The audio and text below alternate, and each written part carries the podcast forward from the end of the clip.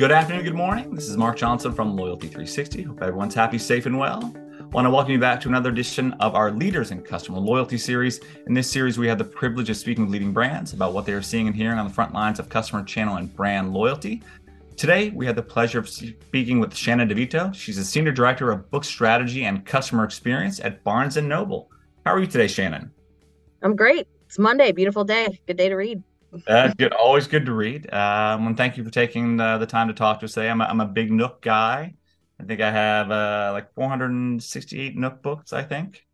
Amazing. I love to hear that. There's no right or wrong way to read. I read ebooks, print books, all online.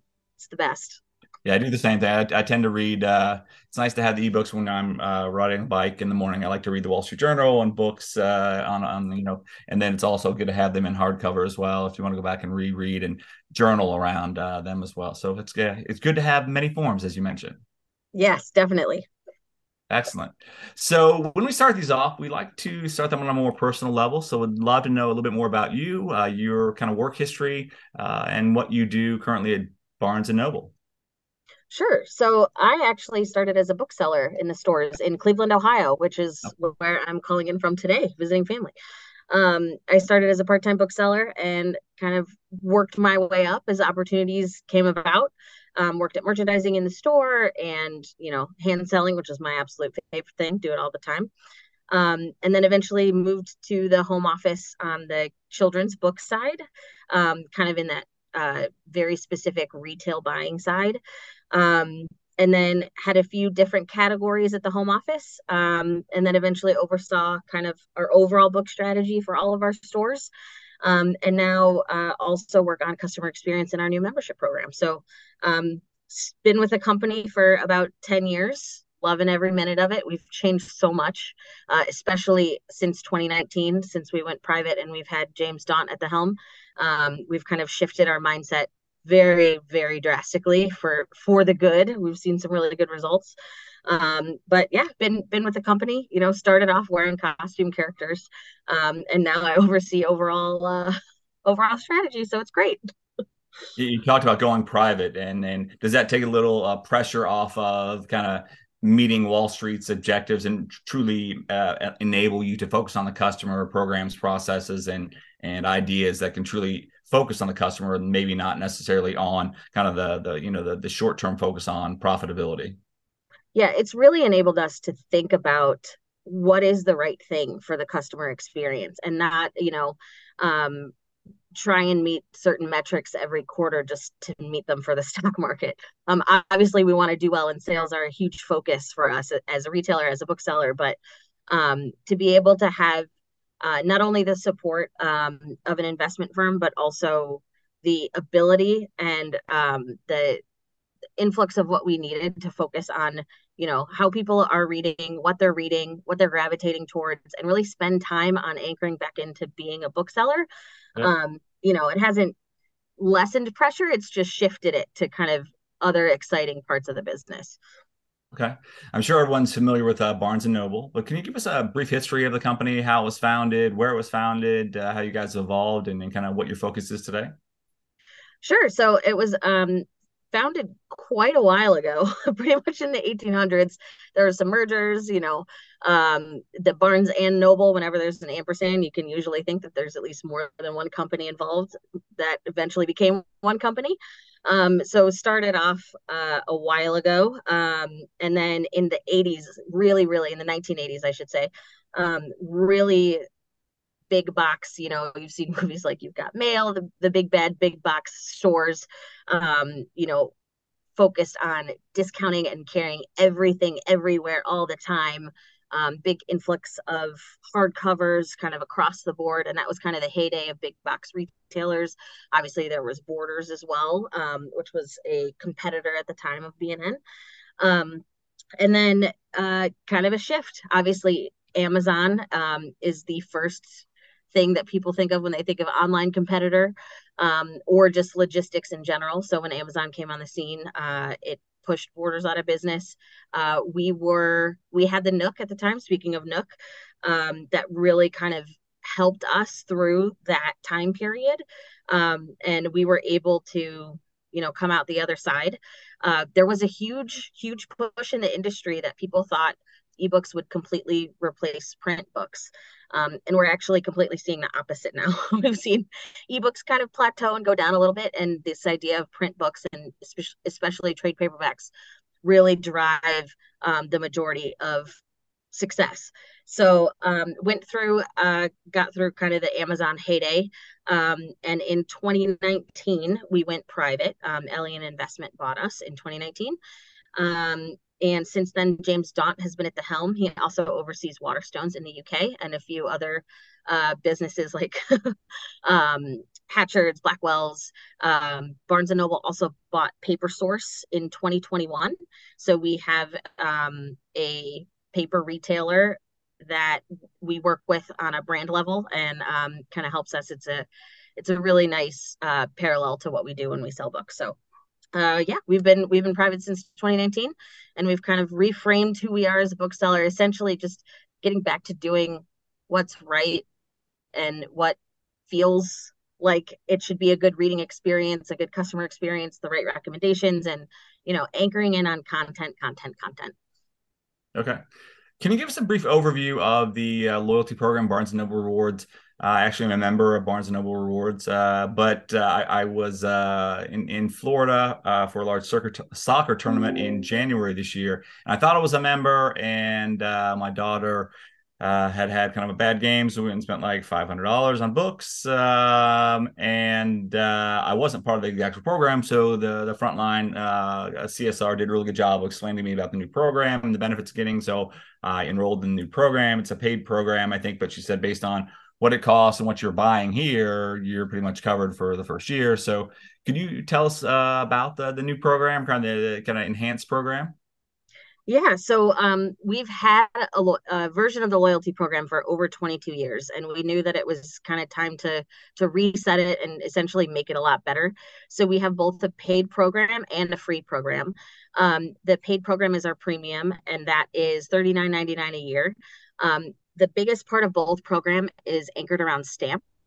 So you earn stamps with every $10 in a purchase. Um, you collect st- 10 stamps, you get $5 in rewards. That is a component of both programs. Um, so on top of the stamps in the premium, premium is also 10% off everything in store and online free shipping um, there's a an annual tote bag that's canvas it's usually worth about 20 bucks that you get every year um, drink upgrades in the cafe um, exclusive uh, content, specifically like events for members. Um, you know, a first opportunity to buy when we get really specific signed editions of a celebrity memoir or a book by an author that we can only get a few copies you know members get that first opportunity um, so that's really where premium is it's it's for book lovers it's it's when you spend um, a lot of time reading, hanging out. You've you've got a family, um, and the stamps on top of the ten percent across both in stores and online, and the free shipping, really starts to to add up um, in savings. And then we have our rewards program, which is entirely free. We've never had a free membership program, and that is where you collect stamps to earn rewards to spend. So um, we we reframed where we're at with membership, kind of added benefits. We we the old membership program did not offer the 10% online. So we introduced that online on top of the free shipping. Um, and are really excited with a lot of the feedback we've gotten over the last um, over the last few months. We just started rolling it out early February, uh, very methodically, kind of a few stores at a time. Um, beta testing, for lack of, of, a better phrase, even though I'm not fully invested in uh, in tech terminology um, and did groups of stores. And now, uh, as of late April, we're fully rolled out to all of our stores. Okay, excellent. When you look at your, uh, you know, the premium membership and the Barnes and Noble Reward program, uh, there's a big push for personalization right now from a brand perspective, as you know, to make sure there's relevant content, how people are reading, what they're reading for. Uh, are they reading for pleasure? Are they reading for education uh, or knowledge, should I say? You know how do you use those two programs to drive unique experiences for customers uh, in the program that can you know it, evolve into customer loyalty that's exactly why we wanted to do this because we are all of our stores were focused on curating and creating more um, localized, effective stores that speak to the community on a bigger level. Um, that's exactly what we want to do with our members. Um, specifically with premium, having a much more curatorial approach and really anchoring in on overall book recommendations exactly for you knowing that it's it's not an algorithm um, like other people may use. It's a bookseller handpicked this is a book that you love because you've read legends and lattes or babel or yellowface. There's so many um, ways that we want to talk to customers in this way. Having the premium program you know curating and, and seeing what they buy and then making very specific recommendations because so many times when we have people visit us in stores you know they really want a recommendation. They want to know what to read. They want to have an enjoying few hours reading a book and you know have someone really kind of vouch for that. So doing that with the membership program, having that that member level and experience um, is key. You know, we're going to do it through emails, but also all of the um, the way that our booksellers are talking to members in stores and being able to give them those kind of um, first offer opportunities on special editions. Okay. When you look at your communication strategies, how are you working to make them more relevant, more engaging, uh, you know, through that personalization approach? Uh, we're doing a ground up approach of working with our booksellers on a on a day to day basis, um, and really looking. You know, there's over ten thousand books published every month in the United States, um, so knowing what is good as a bookseller and then using that knowledge and what's working on a store level, on an ecom level, on an overall kind of brand estate level um, using that information to to funnel. It's you know it's kind of in the DNA of a bookseller to know what to recommend. We all have our favorite um, our favorite subjects we like to to focus on, but you know we can we can sell, and the membership program is just a different vehicle to do that. Okay. There's a, great deal of discussion in our community. We have about 140 brands. Uh, they're members. We meet uh, weekly on different topics how customers are changing is a big uh, topic of discussion. How do you think your customers are talking? You mentioned that people aren't as focused or uh, on ebooks uh, as they may have been. Paperbacks seem to be uh, kind of what people prefer now. You know, how are your customers changing, and how are you adapting to that change? Um, they're changing in that we're seeing more and more binge readers, where we're seeing a lot of younger audiences come in and buy up trade paperbacks of specific genres to really um, you know binge content in a different way. And uh, they really want to read along with friends in a way we haven't seen in a while um, which is really exciting as a bookseller. Obviously anyone reading more just makes me happy.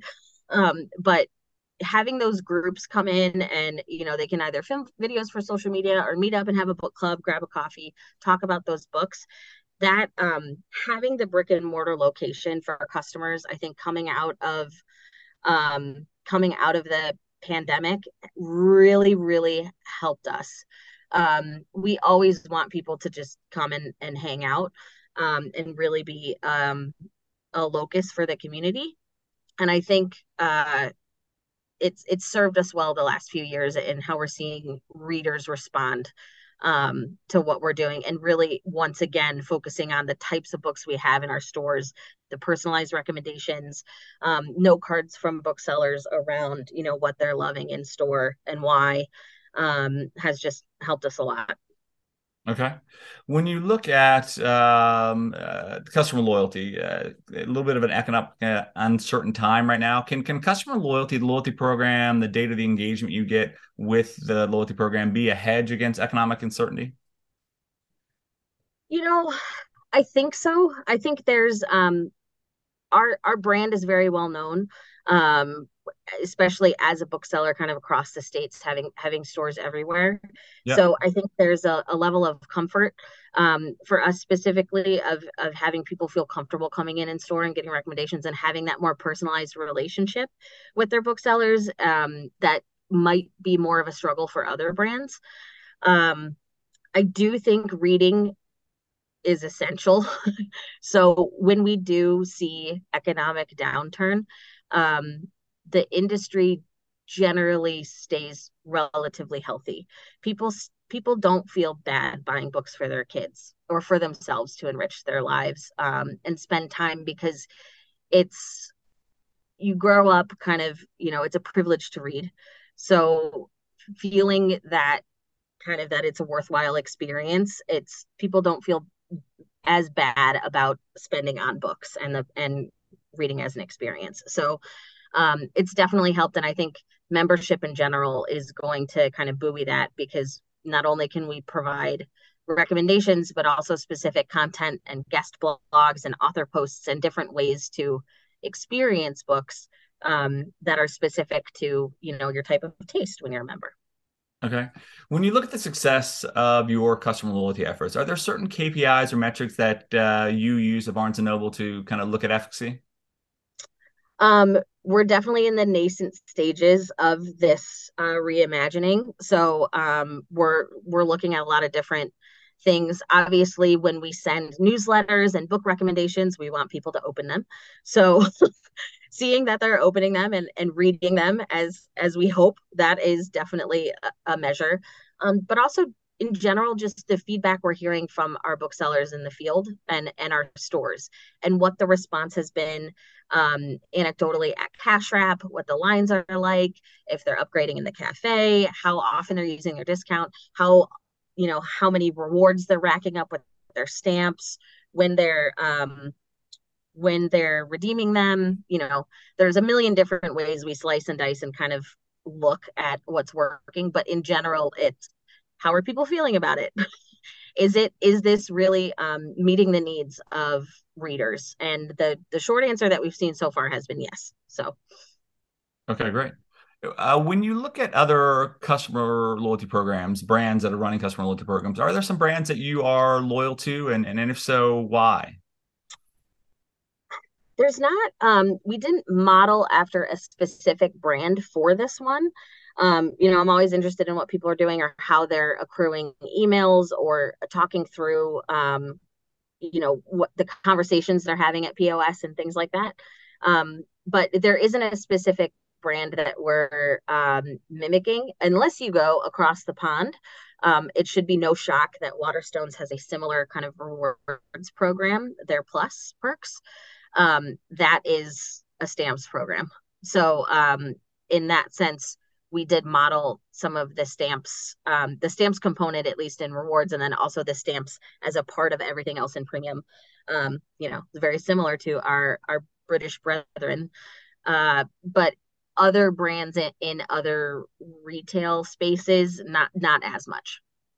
Okay. Uh, excellent. And when you look at uh, your customer loyalty efforts, you know, what can Loyalty 360 do to help you and your team in your uh, customer loyalty efforts? I think it's more just understanding, you know, how the market is doing on loyalty. I think everyone kind of wants to get in that space because that relationship with the with in our case the reader in most people's cases the customer is so important. So um you know context always helps. It helps everything. It helps me sell books every day.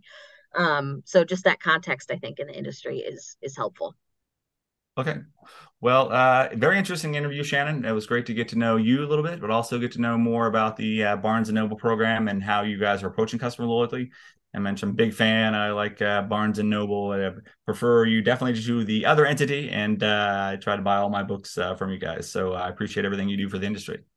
Of course, thank you. What do you What do you like to read the most? I'm a uh, I'm a big marketing guy. I like to read marketing, behavioral science, behavioral economics. So uh, you know uh, anything from you know up Adam Grant, Michael Lewis, kind of Daniel Pink, uh, like when I think it's an amazing book uh, about uh, larks and uh, owls when people are born and how they what the productive times are. So I'm I'm very much into behavioral science. I have four kids, so when I had them, I started reading about uh, just how the best way to raise them may be. So I, I just plus it's very apropos for loyalty as well, right? I don't I don't read for pleasure. I read to learn. Mm-hmm. So. Oh, that's wonderful. Yes, I love the the Adam Grants of the world, Daniel Pink's yeah. the um, also the the stoics so like ryan holiday there's some really, good books kind of anchored in stoicism and it, it's translating to parenting there's a ryan holiday book actually uh, coming out soon around parenting that's brilliant that you'd probably love Yeah, I, I like Adam Grant. Uh, rethink. Uh, I think it's Upthink or Upwork. Up Rethink. Is that his mm-hmm. or this whole idea of uh, how people should rethink behaviors and processes? Uh, it's a very interesting start to that book about. Uh, there's a bunch of firefighters that storm a, a Canyon Gulch fire in uh, Utah, I think, and it starts a book about uh, people were so rude in their behaviors, right? They carried their packs up a hill while the flames, and one of the campers stopped and he just he cut out a swath he laid down a match, pre-burnt it, and he laid down, put a mask over his head, and he was the only one survived. Like 45 people died in the fire because they were running up against it and they were never going to beat the fire, right? So he realized that only thing I got to do, I'm going to cut this out, I'm going to burn it,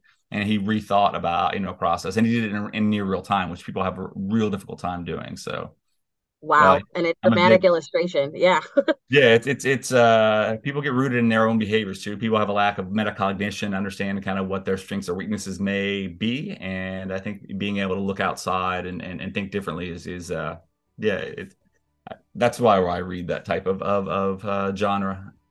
Love if I want to, if I want to entertain myself, I'll watch a movie, but, uh, I, I, I'm a voracious reader in books. I try to do one or two a month between book and, uh, you know, reading and, and, uh, you know, listening to. I, I also like Audible as well. So I usually, if books I really like, I'll have it in all three formats. I'll have a hard copy, I'll have an Audible version, and I'll have a, a, a Nook version as well.